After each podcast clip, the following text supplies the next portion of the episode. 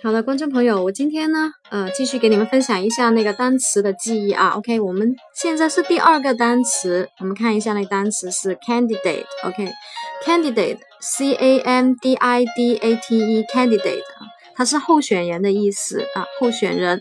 那我们看这个单词，我们怎么记啊？那一般来说呢，也是按以前的音标记忆法，是很难记住它是候选人的，对吧？嗯。那我们呢，可以用我们的第二种方法——组合记忆法则。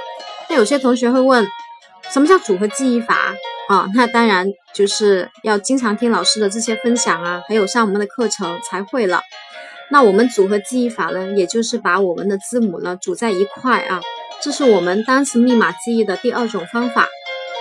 OK，我们看一下前面那个 C A N can，对吧？它就是一个 OK 一个那个组合。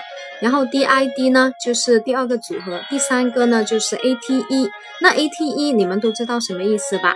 它是那个 eat 的过去分词啊。OK，所以呢，你看候选人是不是要能吃吃什么呀？吃苦吧，又要能吃苦，又要能做。那也就是说啊，他是比较有能力的，才可以成为候选人，对吧？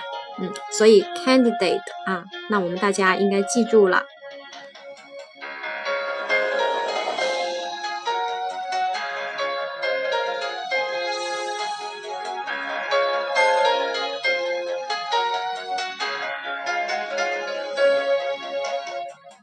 如果呢，大家还想记更多的单词呢，啊，可以关注我们的这个订阅我们的这个喜马拉雅的这个号，呃，或者是呢，就是私底下呢，在下面留言，可以关注我们淘宝，我们淘宝店铺呢里面就是有一对一的老师啊，给你们就是上单词的记忆、口语的快速记忆也有的，嗯，我们是独立的课程。